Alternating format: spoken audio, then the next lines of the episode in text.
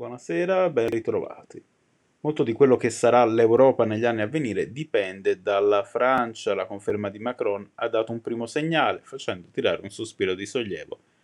a chi temeva che l'Eliseo potesse cadere nelle mani dell'estrema destra e del populismo. La prima sfida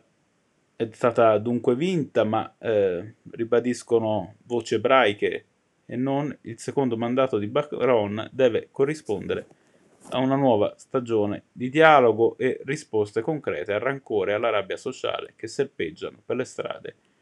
del paese, una priorità per limitare anche gli estremismi della politica e togliere spazio di manovra ai fondamentalisti islamici che su questo disagio prosperano. Per i prossimi cinque anni in attesa delle elezioni in arrivo è quindi chiesto un cambio di passo e la nomina a primo ministro di Elizabeth Bourne, figlia di un sopravvissuto alla Shoah e con un percorso di vita che è un esempio di integrazione,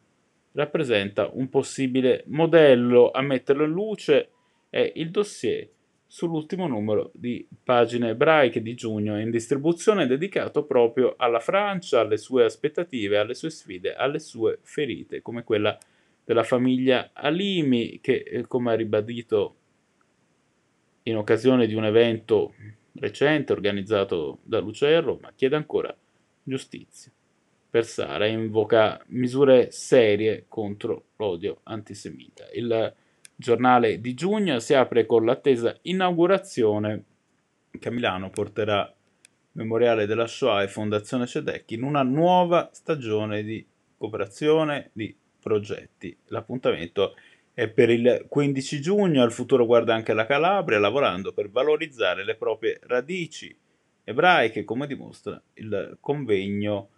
svoltosi di recente sotto eh, gli auspici anche di UCEI e ambasciata di Israele. La sfida, come raccontiamo nelle pagine iniziali del numero di giugno, è quella di ricostruire un'identità dopo 500 anni dagli editti di espulsione che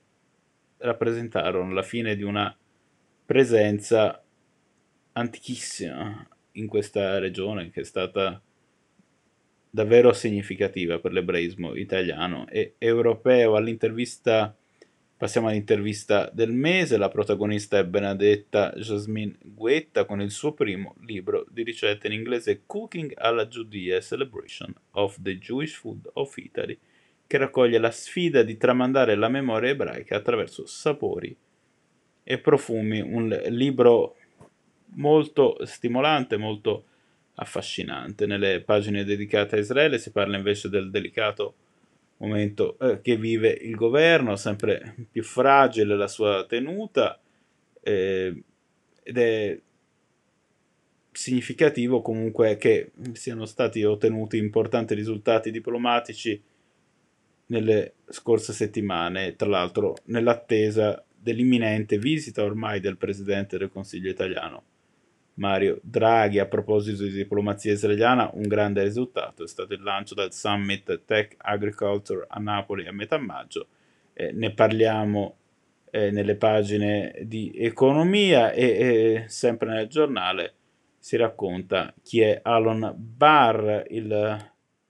nuovo ambasciatore designato a succedere a Dror Eidar nella rappresentanza dello Stato ebraico. A Roma la pagina dei protagonisti è invece dedicata all'artista intellettuale Silvana Weiler e al suo secolo di vita e impegno cresciuta a Milano, si trasferì è, nata a Venezia, si trasferì a Padova dove diventò un punto di riferimento nel panorama artistico e culturale tra anni 50 e 60. La cultura si apre invece con la presentazione del nuovo numero della rassegna di mensile di Israele curato da Liliana Picciotta e da Chiara Zemi, in cui si parla delle vicende dei ragazzi di Villa Emma a Nonantola, un luogo della memoria che è al centro dell'attenzione, al centro di alcuni impegni di valorizzazione molto significativi sempre in cultura, spazio all'ultima pubblicazione, parte del grande progetto di traduzione del Talmud italiano, e cioè il trattato di Megillah curato dal Rav Michael Ascoli. A chiudere le pagine culturali un ampio approfondimento sulla fortezza di Massada, luogo cardine dell'identità israeliana, passata e presente, un luogo, come raccontano vari contributi, in cui si incontrano storia, mito e passione.